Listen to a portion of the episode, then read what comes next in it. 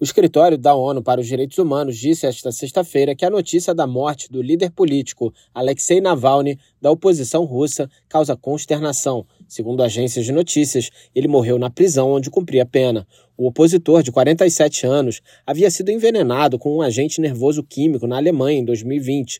Ao retornar à Rússia, ele foi preso por várias acusações que disse terem sido motivadas politicamente. Em nota emitida em Genebra, o Escritório de Direitos Humanos da ONU afirmou que já expressou sérias preocupações relacionadas às acusações contra Navalny e com as várias detenções que sofreu, que aparentemente seriam arbitrárias. Em agosto passado, o alto comissário Volker Turk destacou que a última sentença de 19 anos levanta questões sobre o assédio judicial e a instrumentalização do sistema judiciário para fins políticos na Rússia e apelou pela libertação de Navalny. O comunicado destaca que é dever de um Estado proteger a vida de pessoas em privação de liberdade.